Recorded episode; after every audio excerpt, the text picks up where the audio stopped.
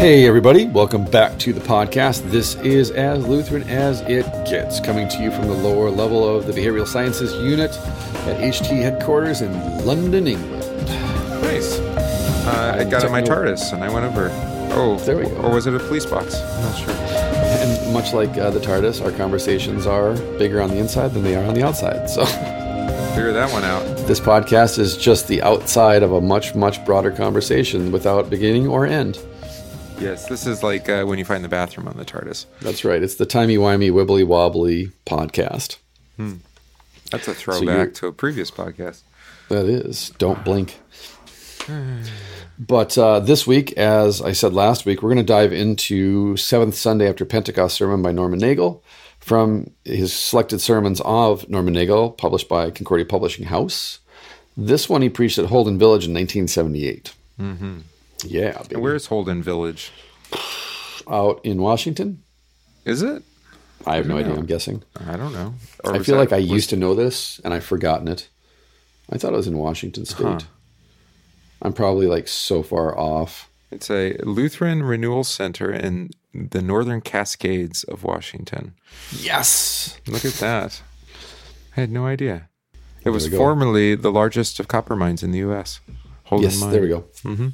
Accessible only by ferry. It's on an island. The Lady of the Lake, or we go. hiking through the Cascades. So I like it. Just blend together. You you like you got your Christianity, you got your Arthurian legend. Maybe you want to go explore a copper mine. It's the trifecta. there's lakes all over the place. Look at that. Yeah. No, the Cascades are beautiful, man. When I lived out in Oregon, we would drive up to uh, Port Angeles, up through Olympia and stuff like that. And uh, that whole area, it's amazing. The glacial lakes and stuff, it's beautiful. Wow. Just beautiful.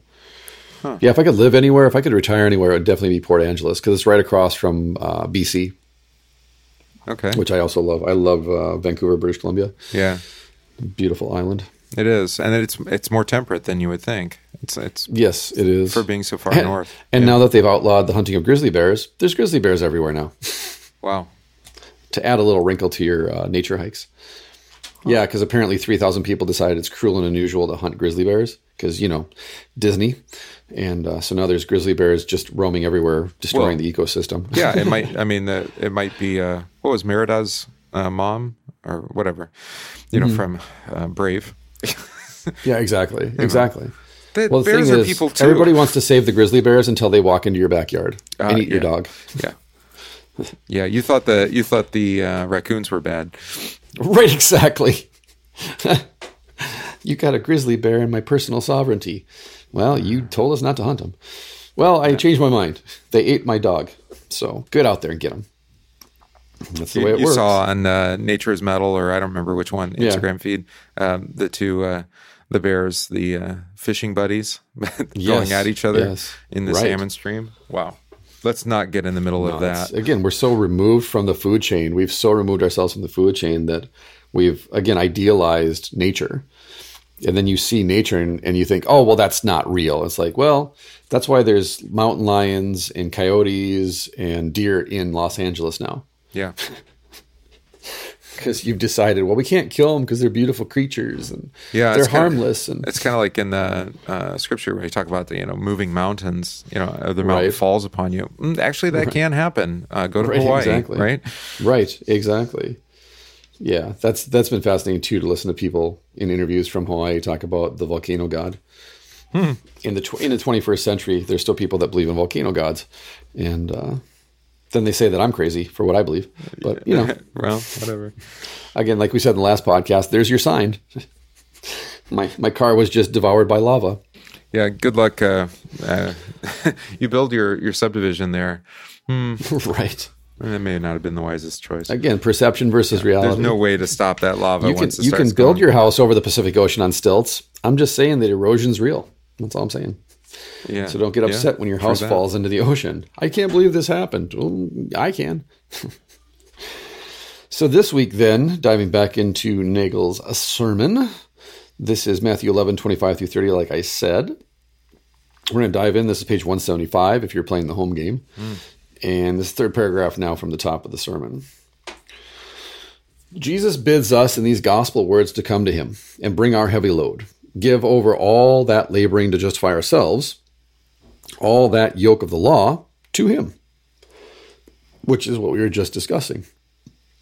Is that the law of nature is brutal, harsh, and unforgiving. Yeah. So when someone says, "Oh, I can worship God in nature," maybe 80% of the time, but you might run into something on the path that basically says, I'm, I'm, you know, I'm really happy that you're worshiping God, but I need to eat. Yeah. So get in my belly. Yeah. The experience of the nature God is uh, a God who is very capricious, right? Yeah, I very and dispassionate. Growing up in on the Iron Range on the Boundary Waters and growing up out in the woods, I've run into bears before in the woods and moose. Actually, moose are more terrifying than black bears because they're mean, man, and they're huge. If you think a moose is big on TV, you should like come up alongside a moose.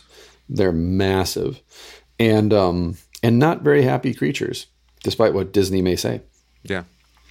And you find out immediately in those situations, in those circumstances, you are not the apex predator. And nature is unforgiving, and the God of nature, like you said, is arbitrary and capricious and dispassionate. He does not care about you. I'm sorry, she does not care about you. Oh, yeah. Mother Let's Earth. get it right. Sorry. That's right. Um, and so, what happens then when we labor to justify ourselves, whether it be through nature or through our, like we talked about in the last podcast, our politics, our ideals, the yes or no of our personal taste buds, which again, I don't believe, I refuse to believe that nature is as harsh as people say it is. Well, go out in nature and then discover for yourself. Mm-hmm. And I don't mean go out into a park that's been groomed and has park rangers and a fence around it and it's safe because they've driven out all the predators. Go out into nature, nature. Go up into Montana and then go 50 miles out in the woods, or go up into Alaska, like my uncle did, move 250 miles away from Fairbanks out in the middle of nothing. You know, he's a survivalist. So him and his wife moved 250 miles east of Fairbanks, built a cabin, cleared the land, live on a lake, Yeah. grow their own food, hunt for their own food, come into town once a month on uh, four wheelers. I, I met a guy who um, was quite wealthy and he could do large game hunting uh, Yeah. around the world. And he would, he would organize these expeditions or trips or whatever they call them. And uh, he did one where uh, they were hunting bears in in Russia. Uh, uh, whatever bear it is, I don't remember which which which variety, uh, but they'd hunt Russian them on bear, s- wasn't it? on snowmobiles. Right. So they get them running because that was the only way they could get a good shot. They get them running and come up next to him so they could shoot him in the neck. Right. Um, but uh, he was telling a story that uh, uh, one of the guy, the guy's tracking the bear. He's got his gun trained on it, uh, and then another snowmobile uh, to to avoid a tree or whatever has to swerve in front of him, and the guy ends up shooting another guy. A- As they're chasing these bears, and they're out in the middle of nowhere, and they have to airlift, you know, call in for an Yeah. airlift with satellite uh, phone, and just Right. uh, yeah, it was. Uh, these bears are dangerous. Oh, because the bear swerved. That's what it did. It cut across in front of the one snowmobile, so then it had to cut across, and then it so it ends up getting sh- the guy ends up getting shot because the guy was ready to shoot this bear and didn't want to lose him. And for those and for those of us who grew up actually having to walk through the woods and actually hunt and stalk game, I'm I'm kind of snobbish, and I would I would argue that's not hunting, that's just pursuing, because especially in those expeditions, especially those trophy hunters, they're not really hunting; they're just being led to where they're at and then being told point your gun this way. It's Yeah. kind of like hunting for bush pigs in Texas from helicopters. The purpose is not to hunt them; the pur- purpose is to eradicate them because there's too many. Yeah, Like go and hunt go hunt a bear on foot. well, that's exactly what would happen because they they would ship the um, the the skin and or the hide, I guess, or what do you say for a Right. bear? The fur. Um, The hide, yeah. Yeah, and the head. They could ship those back, Uh, Right. but the, everything else, leave the meat. everything else stayed for the village. That's right. And uh, Mm-hmm. so one, they got one of these dangerous bears out of their hair, uh, and then they had food. Right. So- and that's a good thing. That's a that's a great service that people provide. Those trophy hunters do. I mean, they do this in Africa too. It's kind of this is the problem with with you know on our side of the ocean when people attack these these refuges in Africa where you basically you big game hunters go in, they pay eighty thousand, hundred thousand dollars to go on these these quote unquote hunts. Well, what they don't understand is that that's actually supporting the local economy and it's managing the ecosystem, so it's mm-hmm. not out of whack. Yeah. And yeah, it sucks and it's not right, so to speak, but it's the way it is. And when you close down those those refuges or you close down those hunts, it actually destroys communities. Hmm. And by the way, it also promotes poaching. That's the other issue. Because with the lack of money, you can't afford to pay people to protect the animals. And the villages now have a vested interest in protecting the animals because they're making money and they're getting, like you said, they're getting food. Yeah. It's a big deal. And then once you get rid of that stuff, they lose the food, they lose the money, and they have to turn to poaching to support themselves. Hmm. And so, yeah, we may not like it on this side, but I can go to Cub Foods anytime I want and go to the freezer section and get as much meat as I need. Those guys, those people may not have that opportunity. They don't have that opportunity. And so they've made the best of a bad situation. Right. But again, the law, the yoke of the law is heavy and a burden because it's essentially the more you try and justify yourself, the heavier the yoke becomes on your shoulders. Which may be, by the way, why we make such a big deal of obedience over against love, even though we know because Jesus says that the purpose and goal of the law is love your neighbors yourself and love God. We turn it into no, obey the commandments. Prove to God that you're worth his attention and his favor. Why? Because we And- like being under the yoke? No, because we struggle to justify ourselves to get out from underneath it, but it just gets heavier and heavier, and it's this kind of snake eating its own tail. Then that mm-hmm. we don't we we refuse to accept that only Jesus can remove the burden of the law from our shoulders. Yeah. Through his free justification of sinners. And in order to admit that we're sinners, we also have to admit then that we're disobedient hmm. to the core. Yeah. That and that we can't fulfill the law. We can't keep the law. We can't be perfect as our Heavenly Father is perfect. And therefore, rather than simply say, I can't carry this, we say, I'll just try harder. I got this. I'll work on it. Yeah. Again, hold my beer. Hmm? You know, carrying this heavy load, I'm getting stronger traps, man. You know, I can I can deadlift I can deadlift 800 pounds now. Last last year I could only deadlift 500 pounds. Yeah. Well, the law will eventually just crush you. That's why we die. the law uses the sin uses the law to kill us. And the proof then that we can't carry the burden of the law on our shoulders forever is the fact that we die. Yeah. It's also what drives us to Christ. All the law and prophets hang on him. Hmm. So, as Nagel says, Jesus relieves us of all that, the justifying the yoke of the law, the heavy load. Jesus relieves us of all that. What we cannot bear, Jesus bears for us. He carries that yoke for us, fulfills the law for us. Its condemnation on our sin he bears for us. For on him is laid the burden of the iniquity of us all. Shout out to the prophet. Very nice. The death for sin, Jesus dies in our place. The forsakenness of God, which is for our sin, he takes in our place. For he is the sin bearer for us all, the Lamb of God who takes away the sin of the world. Yeah. So it's interesting because he's reflecting on specifically uh, what Matthew 11, 28 and 29. Right. right. So come to me all you who are weary and heavy laden. and I will give you rest, which is taking the yoke from you. But then the next statement is take my yoke upon you and learn from Right. me. Right. And this is the key point then. The yoke that is laid upon us is to love as Jesus has loved us. Yeah. It's his yoke.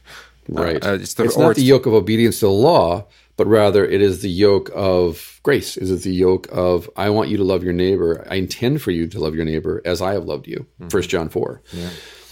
And so what we do though, as I pointed out, is we we think the yoke is well now that I'm saved, I can be obedient to the law, whereas before I was saved, I couldn't. Yeah, it's the same yoke. It's just worse now. Right, right, exactly. We're like, yeah, but I like this yoke. It's familiar. It fits just right. It's well you know, worn. well worn, exactly. Because what's easier? Well, obedience is inherently selfish because we're being obedient for our own sake. And if I prove my obedience to God by helping other people, that's more of a consequence. It's a byproduct of my obedience. Love, at least love in the way of Jesus, is selfless, not selfish. Hmm. And therefore, it is to basically tear you away from yourself and put you in the other. And to recognize then in the other, this is not just a creature of God, but one for whom Jesus died.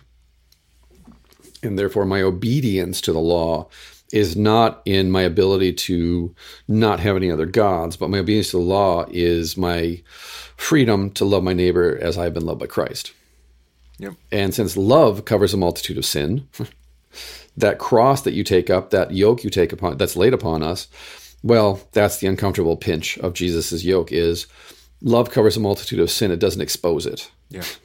It doesn't make, again, when you're trying to be obedient to the law, as the religious leaders are, any deviation from the norm becomes a, uh, an opportunity to say, ah, see, you're being disobedient, you're lawless, and I am law- lawful, therefore I am righteous and you are not. See, Lord, see, see? It's the parable of the Pharisee and the tax collector. Why? Because the Pharisee has no love.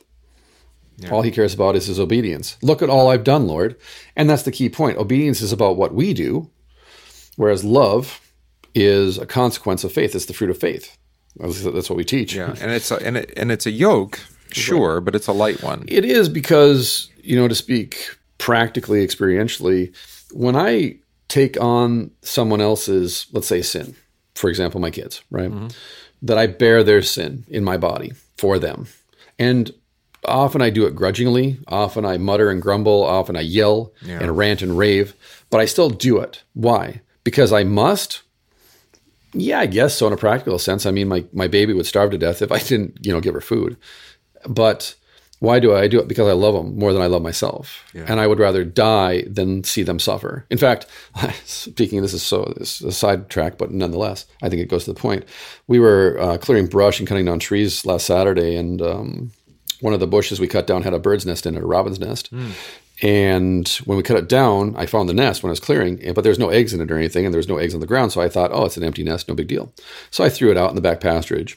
And then later, my son, my seven year old, came out and he found this baby robin under the under another tree. And I realized, oh, the baby robin fell out of the nest when we were cutting down this tree.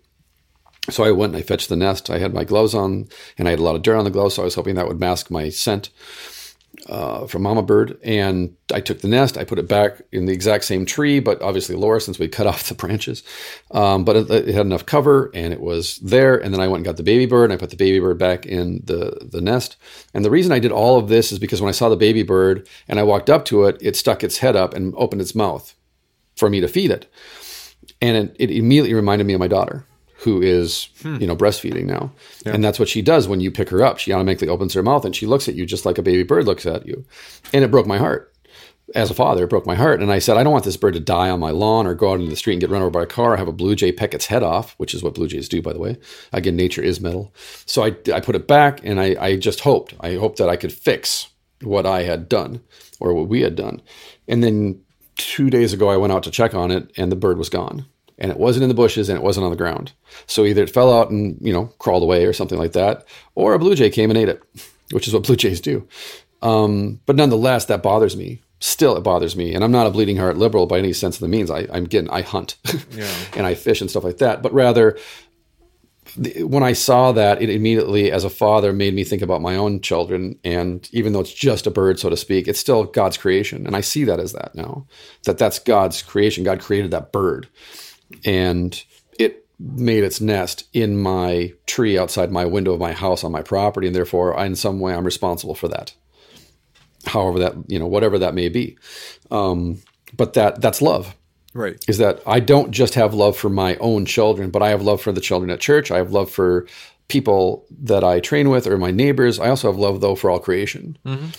And so it bothers me when i see creation destroyed especially when i have a hand in it. Yeah, because it, as as you say, it's a reflection of uh, all the other relationships you have um, Exactly. that you care about, uh, people that you right and about. so yeah it's not only a reflection of i live in a sinful broken world Hmm.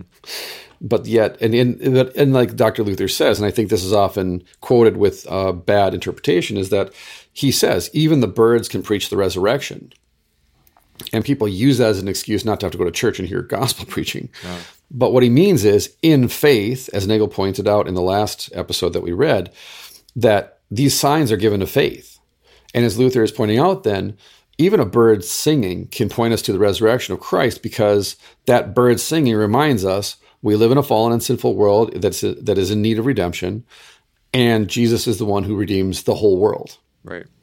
And so that even that faith hears even the song of a bird as a proclamation of our of our Savior.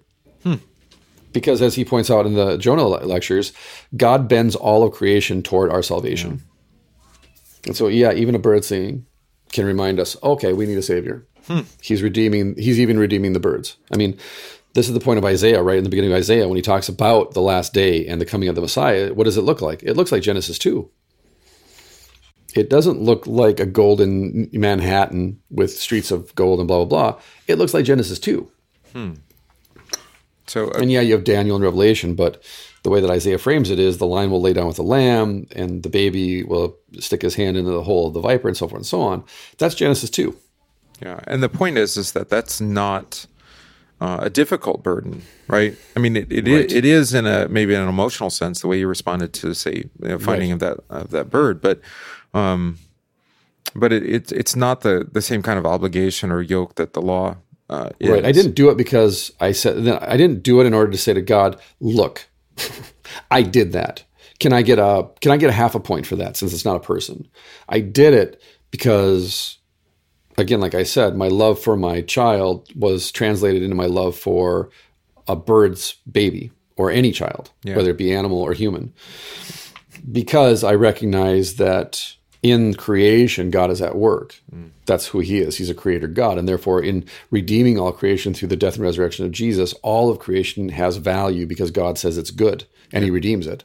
And then, as a Christian, then, when I look at the creation, whether it be my wife, whether it be a tree, whether it be whatever, I'm not just seeing my wife or a tree or whatever. What I'm seeing is God made this. Hmm. God died for this. God died to redeem this. Yeah. And these these are the childbirth pains that Paul talks about. True. The fact that blue jays peck the heads off of baby birds and eat them. it ain't pretty. This is part of the deal now. Yeah. Exactly. So that's the yoke, and like you said, yeah, it's a it's. I would say it's it's a heavy yoke, but it's beautiful, hmm. right? And he says it's light. And I'm not trying to contradict Jesus. I'm just saying that the lightness of the yoke is in the freedom to love one another as we've been loved. The heaviness of the yoke comes in realizing no matter how much I love you, I can't save you.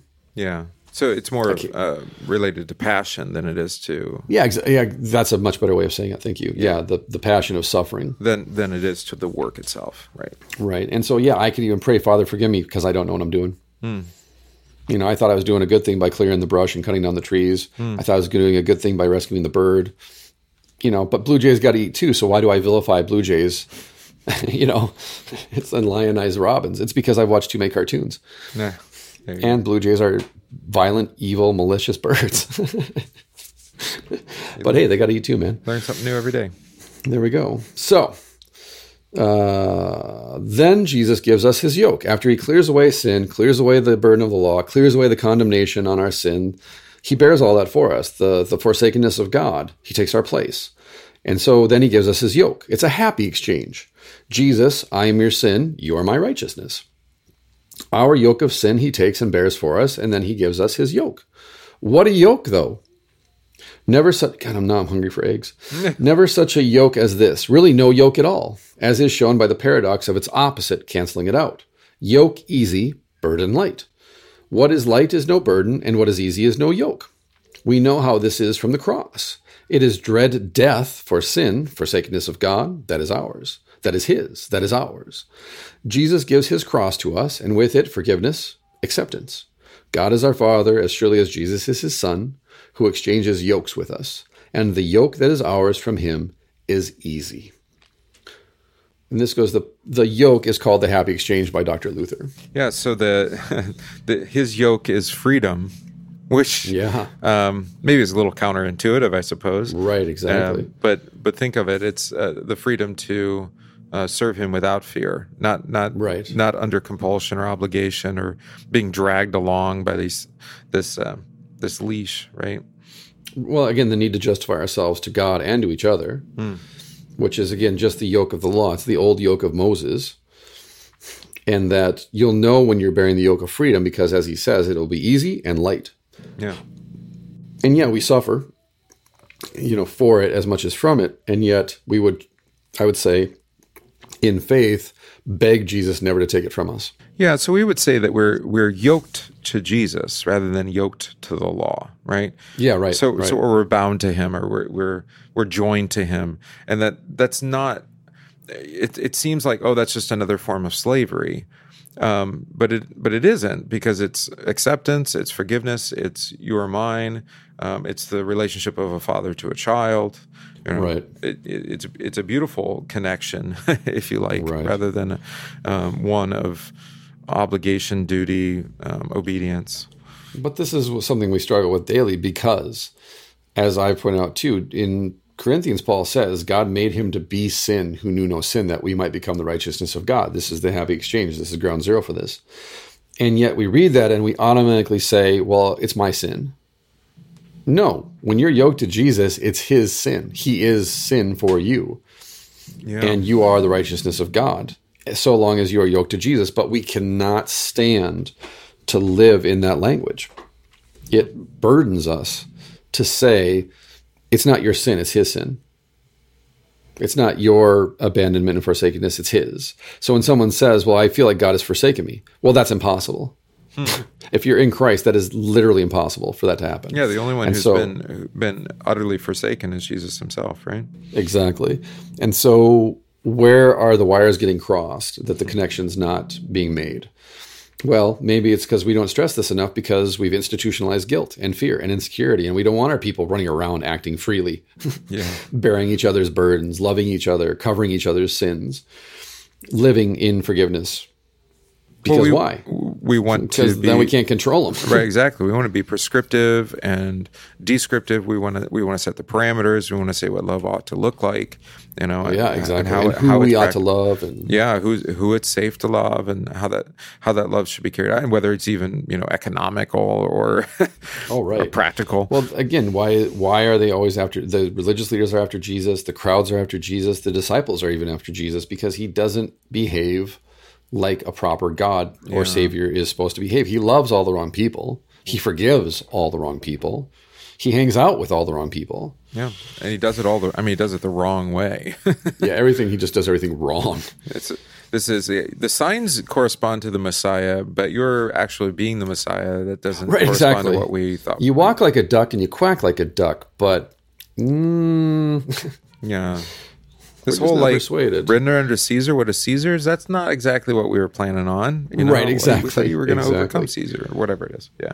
And this this bothers us to the present tense. It always has. It's our it's our natural inherent tendency as selfish. Again, to be curved in on ourselves is what it means to be sinful. Hmm. That is, we're selfish. We're self centered. We're team me first. Yeah. And, and we use that selfishness or we well, necessarily our selfishness plays out in, in the way that we want to box Jesus in too. Exactly. Yeah. So we just explain away the parables because we don't like the conclusions, like the Pharisee and the tax collector. We want the tax collector to come back next week, a Pharisee, with his life cleaned up and everything in order, so he can stand up front with the other Pharisee. We want our pastors to be Pharisees. Let's be blunt. Mm-hmm. Because they're patriots, they pay their taxes, they're grounded in the Word of God, they're really good neighbors, And they'll tell us what to do. and they'll tell us, what, like you said, they are prescriptive to a fault. Yeah. And we love being enslaved. That's why we demand kings and we demand states and we demand that somebody else make decisions for us. Hmm. Like a dog to its vomit. Exactly. How dare you, sir? Hmm. I'm going to destroy my self esteem. Sorry. So Jesus gives us his yoke. It's a happy exchange. He gives us his cross, yeah, but with it comes forgiveness and acceptance, and by the way, a new relation to God as our Father. Mm-hmm. The whole heart's ease and happy freedom of one of Christ's own is in that easy that Jesus lays on us. It is how you feel when the heavy pack comes off and you take off your heavy boots and your feet can't believe the ease and the lightness of walking.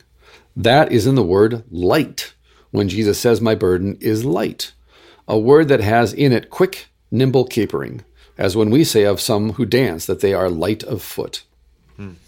And this goes to the point that he says actually at the beginning of the sermon, maybe we'll backtrack a little bit. If being a Christian is something that makes you groan, you have almost certainly got it wrong. Burdens are for growing or groaning under. Burdens are for groaning under, and burdens are what Jesus is talking about in our gospel. If you have burdens, then it is to you that Jesus calls. Come unto me, all ye that labor and are heavy laden, and I will give you rest. Take my yoke upon you and learn of me. Yeah, we see this. You know, I know signs are uh, difficult, as we talked about in the last uh, episode, but but uh, you know the signs that he gives for John to you know that the lame walk and the uh, the blind see. I mean, these are this is the lifting of those burdens. Um, that hold them down, if you like, but you even see it in the prophets too, right? Um, where the where the lame leap like deer, um, under under this um, being yoked to Jesus, Right. right? Uh, that now they're light of foot. I like that idea. Well, it's so crazy too because the things that you just enumerated are the things that again get him killed. Yeah, That he raises the dead. Well, we should kill him before anybody finds out.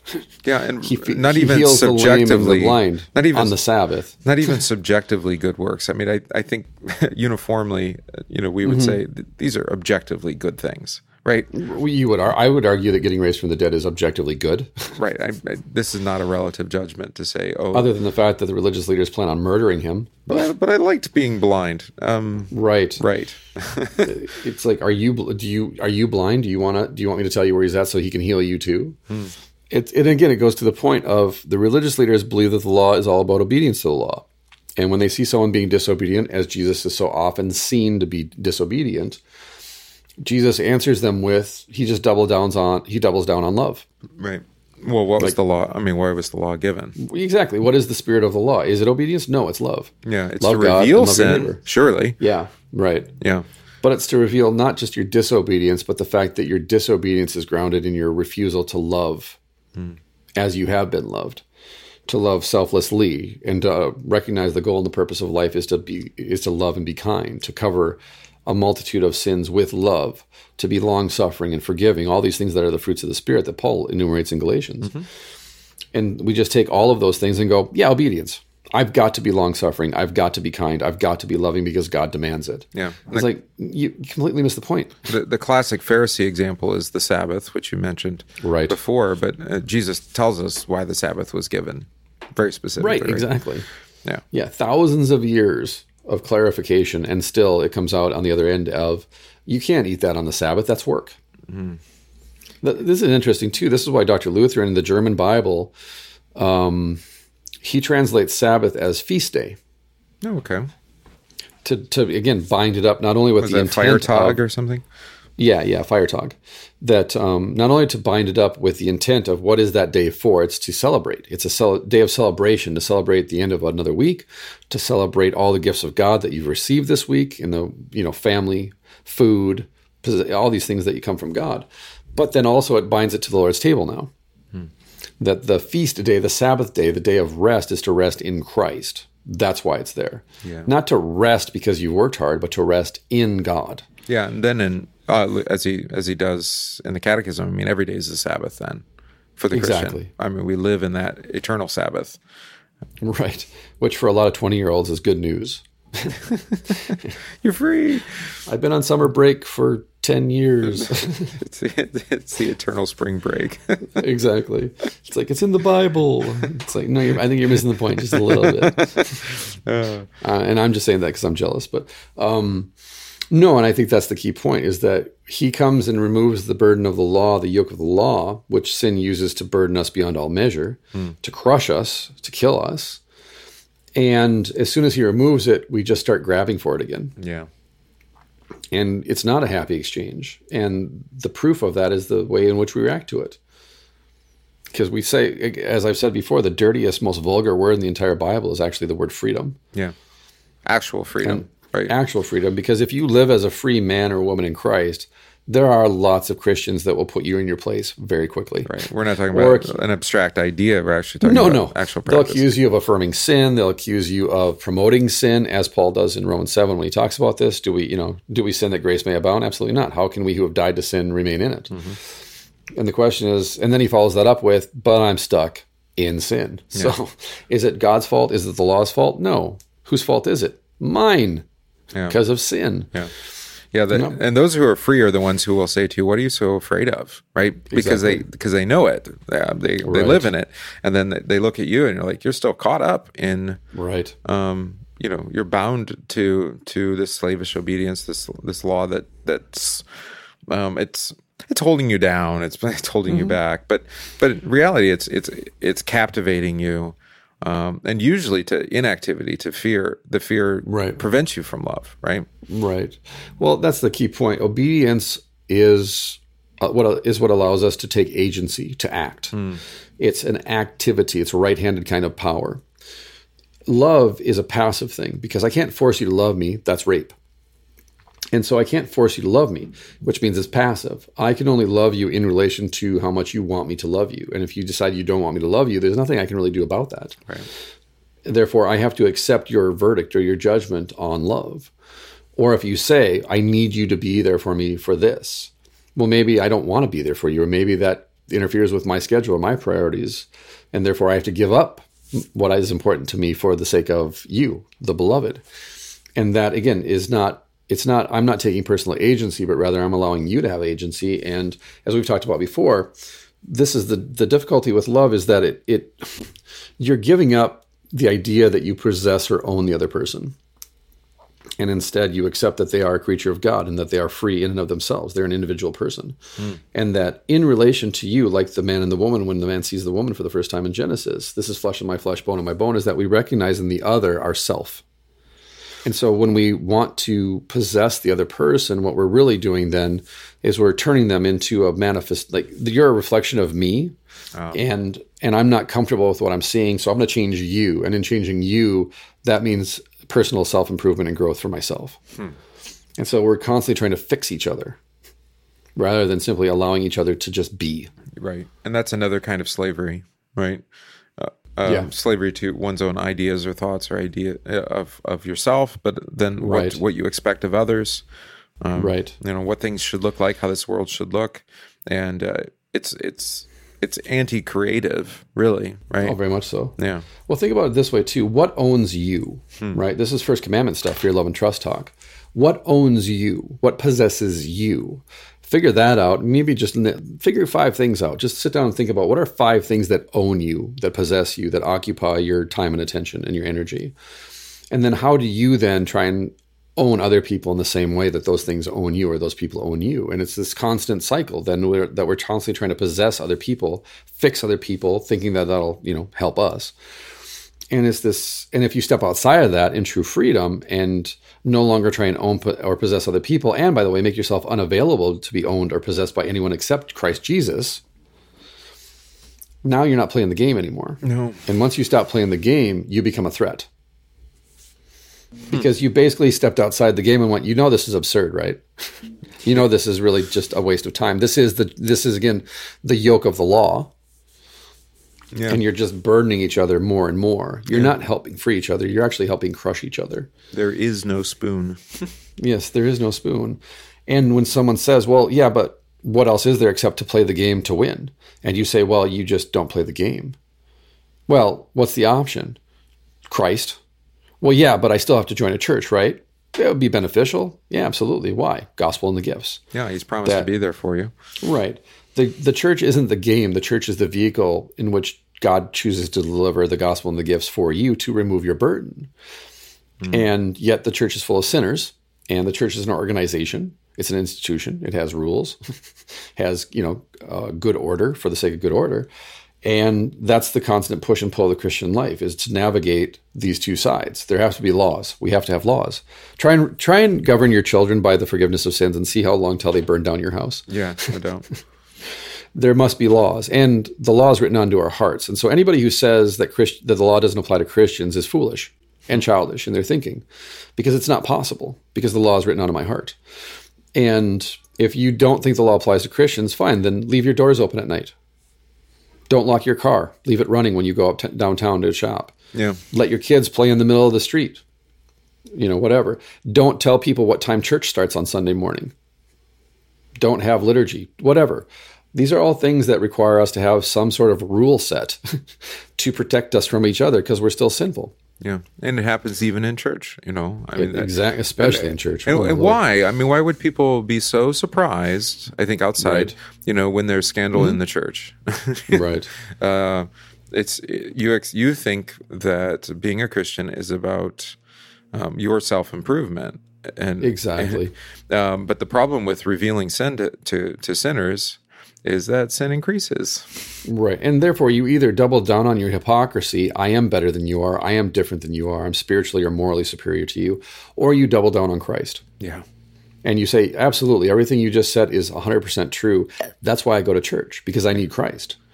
One of my uh, favorite treatments of the Passion narrative is um, from uh, Dorothy Sayers, "A Man Born to Be King." It was a radio. It was meant to be a um, a play, a stage play, and ended up just being produced as radio drama on BBC a couple times. You, you do realize by saying the name Dorothy Sayers, you just caused half of our listeners' heads to explode. Why?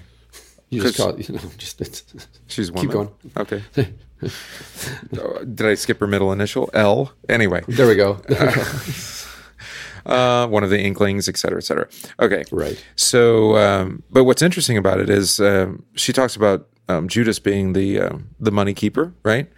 Yes. Uh, which is in the Gospels, and that he dipped his hand in there in the till all the time, and uh, and she's got Jesus fully aware of what he's been doing, right? Yeah.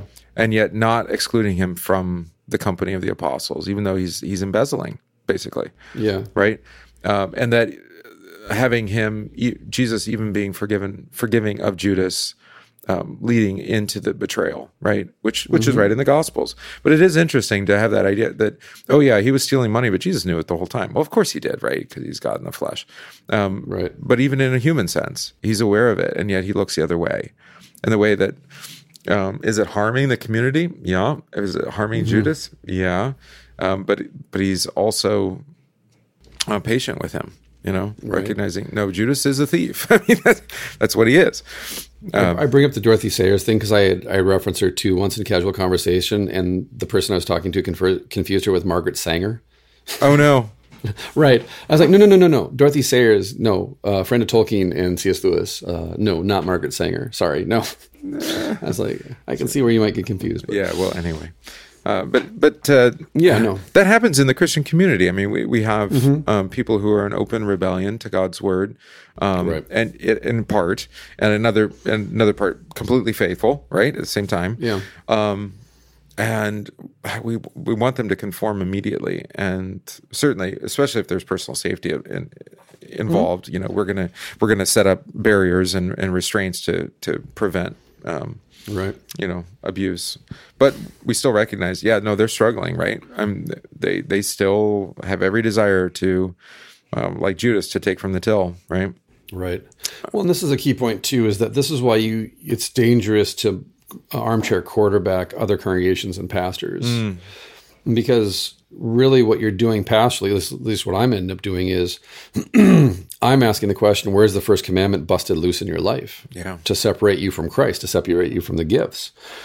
And in this person's life, this is how it's happened. And for you to come over to my congregation or to look at it from a distance and say, well, that's not how I would handle this. That's wrong. How dare you do it? No, you don't understand. like the law is broken loose in this person's life in a very specific way that has nothing to do with your experience over Right. here. right It may look similar, but we're perform like we're a mash unit in the church. Mm-hmm. Essentially, is what's happening. And so we're we're trying to suss out from the confession how the law is broken loose and how to restore this person to a proper relationship with Christ, so that again, the burden that they're carrying is removed from them and it becomes easy. Whatever that may look like. In the case of addiction, you're asking the question, how is the commandment? You know, you have fear, love, and trust of meth, and therefore this has led you this direction. This this God that you worship has now put you in jail. It's destroyed your your physical and mental health. It's destroyed your relationships. You can't get a job. Like all these consequences from this one thing. So then, excuse me, how do we reset you in relation to God's baptismal promises to you? yeah So that you recognize meth isn't just a drug, but it's also become a god to you yeah and a, and it's taken your life because false gods don't have life in and of themselves, so they have to take yours to live. And yet Jesus gives you life; He doesn't take life. Right. And so, how do we replace this with this? Like, you know, you have the the you go to this house and smoke meth. This is the house of God. You put this pipe to your lips. This is the cup of the Lord. They're telling you the good news of doing drugs with them and forgiving you for doing drugs with them. Here's the good news of Jesus Christ that forgives the fact that you have destroyed yourself in this way and that you're under the burden of the law now. Well, we think, I think sometimes that forgiveness is um, one thing, and then obedience, or even the new, we would say the new obedience that comes uh, after forgiveness, if you like, um, that that's still our obedience. And that's not the way the scriptures speak. I mean, it's the way Jesus is speaking here. It's his yoke. Um, Right. If if there is any uh, amendment of life, it's it's God's work in Christ that, that comes through forgiveness right? It's not it's not our like okay now that you're forgiven now you now you have the power to do what you um, you know have been trying to stop doing before. No you're that's not how this works. Um, it's the new man in christ that that that that has that amendment and that but it's Yeah. in christ. It's christ's work. Right. And this is the thing too is like you said we we we preach it, we teach it, and maybe we even believe it, but then in in actual fact when we when we put it into practice or mm. we see it manifest itself, we try and hedge it. We try and hedge our bets. Yeah. And and say, well, okay, you're forgiven and yeah, you believe Jesus is your savior, but you've relapsed. Therefore, were you ever really serious in the first place? Or, Yeah. you know, when you clean up your act and prove to me that you're worthy to come back to the to the God's house or come back to the table, then I'll readmit you. Versus, like we were talking about before we went on air, this whole matter of confession and absolution is what basically admits one to the Lord's Supper. And the very confession itself is an act of repentance. And even though, again, it may not seem like it on the surface, what we see happening, the confession makes clear this person is repentant. This person is the tax collector in the parable. Yeah. And they are standing at the back of the church saying, Well, I'm not worthy to stand in his presence. Well, mm, you don't understand. Jesus took your yoke upon himself and gave you his yoke, and that's why you're here. Yeah. And again, it's love. It's just about where's your faith? Is it in the drug or is it in Christ Jesus and his promises? What are the gifts? Are the gifts words, water, bread, and wine, or are the gifts chemicals and, and all that go along with it? Well, and the problem is, is that we we could take that relapse and use that. Well, that as you said, that's now proof that that um, you know you didn't really believe it in the beginning. Well, that wasn't your work either. But but there's a way that you bring the relapse to bring into question whether even Christ had done anything for this individual, right? Whether that was Chri- Christ's forgiveness. Because if it if it didn't work, then it must not have been even Christ's forgiveness. That's the necessary conclusion of that. then you're bringing the whole work of God into into question. Um, if you're looking at um, you know amendment of life as being evidence of, of faith or fruit of faith, Right. Yeah, But that's what we do, like I said, because we want to take agency. Hmm. We want to have agency, and, and the old Adam wants to be God in God's place, to act on behalf of God. And yet- because we know good, we know the right, you know, we know right and wrong. in this text, it's two different yokes, but they're both yokes. Right, exactly. yeah, there's no agency there. It's it's a yoke. And that's the key point, right? It's the I must decrease so that he may increase principle. Mm-hmm. Is as much as I would like to take personal agency, that's actually the whole problem. Yeah, My need to have any agency whatsoever, rather than just accept that I'm an instrument of the Holy Spirit, is what destroys the pulpit. It's what destroys churches. It's what destroys communities. Is our need to take agency in the way of our selfishness versus agency in the way of selflessness. Again, there's nothing wrong with personal agency. I'm not mm. saying that like we mm. shouldn't take personal responsibility, not at all. Because again, in relation to our neighbor, we have to act and we have to take responsibility for our neighbor. Right. And we're called to take responsibility for our neighbor, whether it be you know standing with them in prayer, or whether it be helping them cut down trees, whatever it may be. The question is just, do you actually think any of that, you know, gets you one inch closer to the kingdom? right. Yeah, That- that's no, what it we're really talking actually. about here. That's right. Right, exactly. That the yoke frees you from having to worry about that question altogether. Hmm. Because again, what is what is the question at the base? What is the premise of all religions? It's this question: What must I do to be saved from judgment? Right. And then here's Jesus saying, "No, it's what I've done for you." Start exactly. It's already the judgment's done. That's why Jesus says, "I will not eat or drink the fruit of the vine again until the kingdom comes." And then what does he do immediately after he, ri- he rises from the dead? Let's eat. Yeah. Party time. Because the yeah, because the kingdom isn't out there somewhere. It's Jesus. Yeah, as we actually Nagel talked about in that last sermon, that Jesus is king. Therefore, wherever Jesus is, that's where the kingdom of God is at. yeah, and that can be having breakfast at the seashore with can, broiled exactly. fish. I mean, very descriptive. Well, I was talking with a young friend of mine last night after um, class. He's 18 years old, and he's just he's a really mature kid. He's a really great guy. But we were, I invited him up for lunch and um, to come to church. He's Baptist, and I invited him to come to church to check out us old crusty Lutherans. And he, but he said, you know, we were just talking about it in general terms. But um, one of the things he talked about, I thought that was actually kind of helpful, was he said, if what you're doing in that building on Sunday you can't do anywhere else, then is it really the thing? Is it really about Jesus? And I like that's actually a really good point.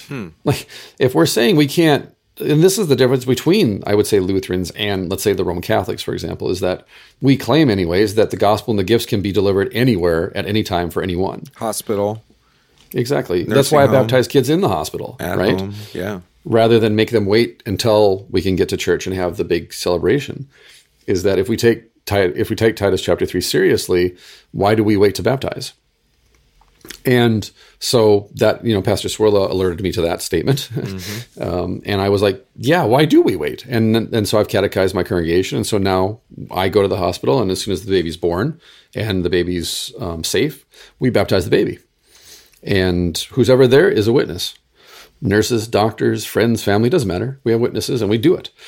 And the, I, but I thought that was such a, a great point for an 18 year old to make of if you can't do this anywhere, is it really the thing? Mm. Or do we have to do it in this building or do we have to do it in just this way with just these things because otherwise it's not God?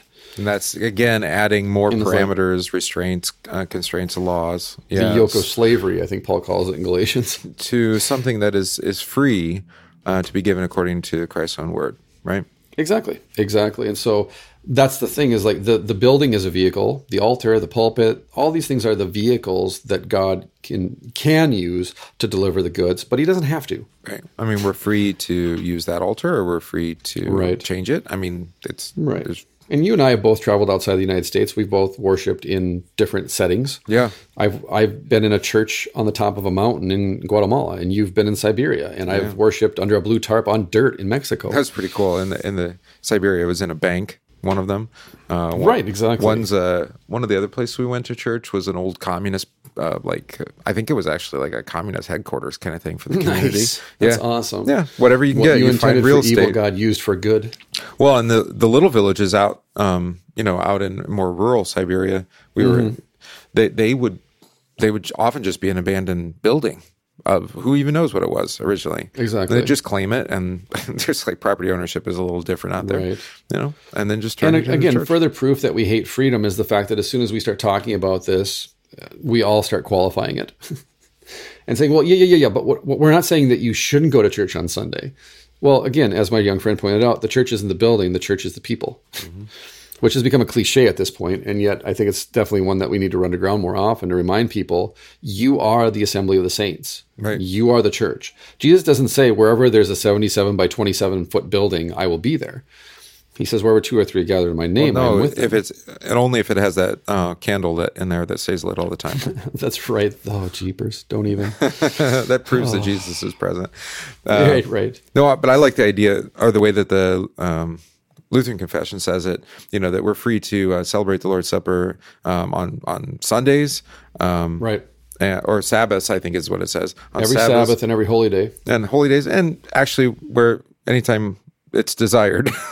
exactly. Which I mean that that degree of freedom. What, wait a minute, are we we're free to have church every day? Yeah. Uh, more yeah, than once a day. Absolutely. Uh, yeah. Why wouldn't you want? And I've had people, you know, my my more pious members ask that question. Why can't we have communion every day? And my answer is we can, yeah. It's just I won't be able to get any other work done. right. Well, yeah, it's true. It is kind of binding. Uh, but also, you have it. Uh, I don't know if you've ever had anybody uh, complain, maybe, and say, mm-hmm. Pastor, why do you commune at every service? Shouldn't you right. just commune at one? like, um, is there too, is there a restraint to this? Is there too right. much we, of a? we actually thing? talked about this real briefly in Bible study last Sunday when I brought because the point got brought up again about specialness, mm-hmm. and I said, "Do you think the fact that the God who has created over 140 billion galaxies has chosen to be present for you in the Lord's Supper isn't special?" Yeah. like, how can you say it's not special? And we have to add the, some meaning to it, right? Exactly. Yeah. It's like look up at the sky. That's infinity. He made that. he chooses to be with you in a very specific way in the in the bread and the wine. Hmm. I think that's pretty special. I don't know about you, but no, that's a. I mean, is it a burden? I guess a little bit because he says do it this way, right? Right, um, right. And he says give it, you know, receive it. Um, right.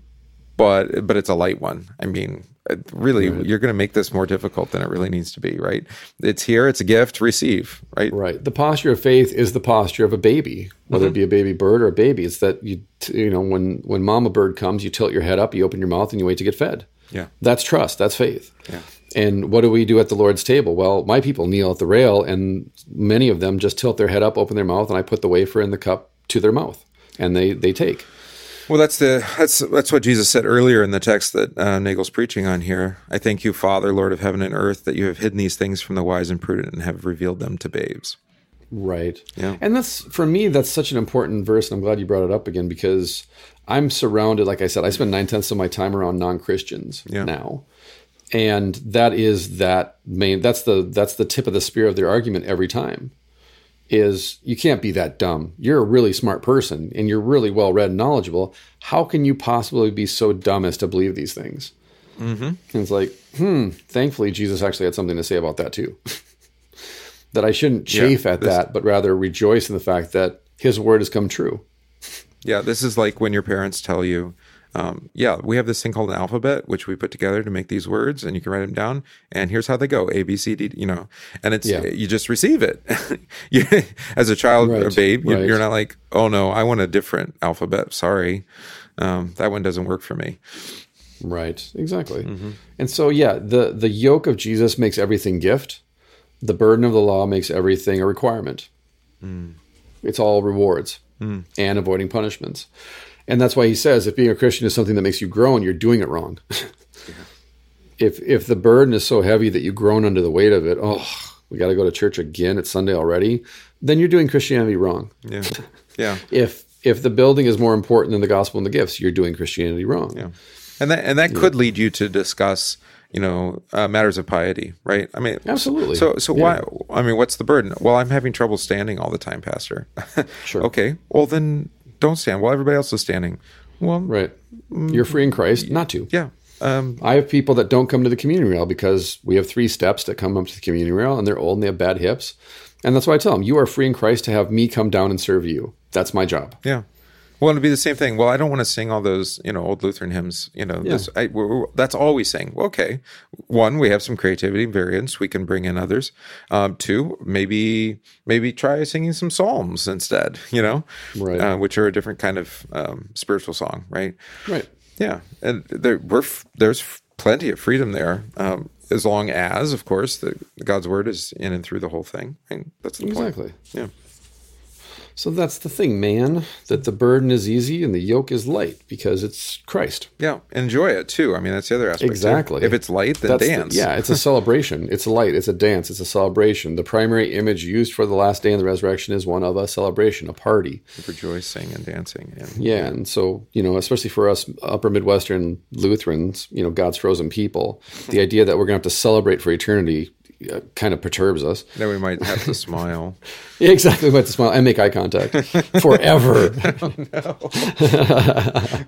there will be no shoes in heaven, so you got to figure out a different way to identify your neighbor. Yeah, and it might But, be food uh, full of rich, um, you know, rich right, and marrow instead and of butters and marrow. Yeah, yeah, instead of uh, Delish. Jello casserole or whatever. exactly.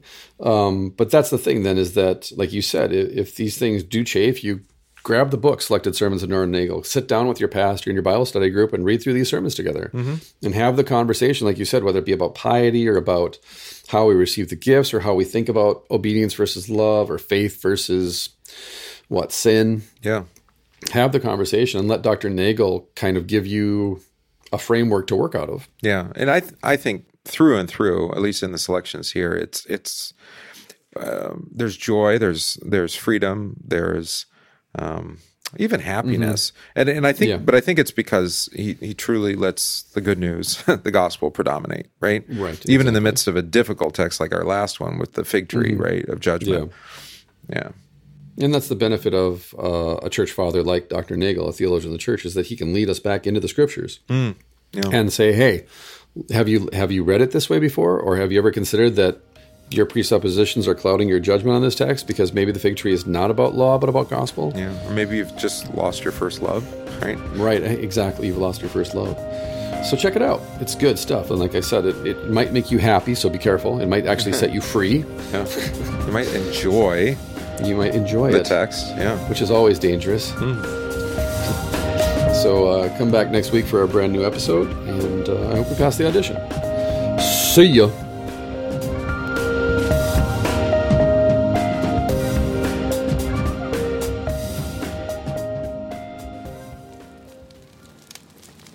You summoned me, Dr. Frankenstein? Indeed, I did, Igor. I wanted to tell you that I'm retiring from the business of monster creation to do something that requires even more genius. What's that, Doctor? Coffee roasting, Igor. There are so many wonderfully complex variables to busy my intellect with. Try the end product, Igor. It's brilliant and delicious. Not bad, Doctor. But have you considered just ordering your coffee pre roasted? Preposterous, Igor. No one else has the scientific attention to detail that this enterprise requires. What about coffee by Gillespie? Coffee by Gillespie? Christopher Gillespie is a master at selecting high quality specialty coffee beans that are as sustainable as they are tasty. And to roast them to their finest, he uses traditional techniques combined with the latest technology. Something a scientist like you should appreciate, Doctor. Indeed, indeed. But the coffee, Igor, is it any good? Everything about Coffee by Gillespie is done with taste in mind. Gillespie even ships your coffee directly to your address, so it doesn't lose its delectable flavor sitting on the store shelf. You've convinced me, Igor. Coffee by Gillespie clearly has me beat for coffee know-how. Where may I get some? Just go online to gillespie.coffee and order anytime. Let it be done, Igor. But opt for the decaf. Frankie can be a handful when he's had too much caffeine. Coffee by Gillespie. It's brilliant and it's delicious.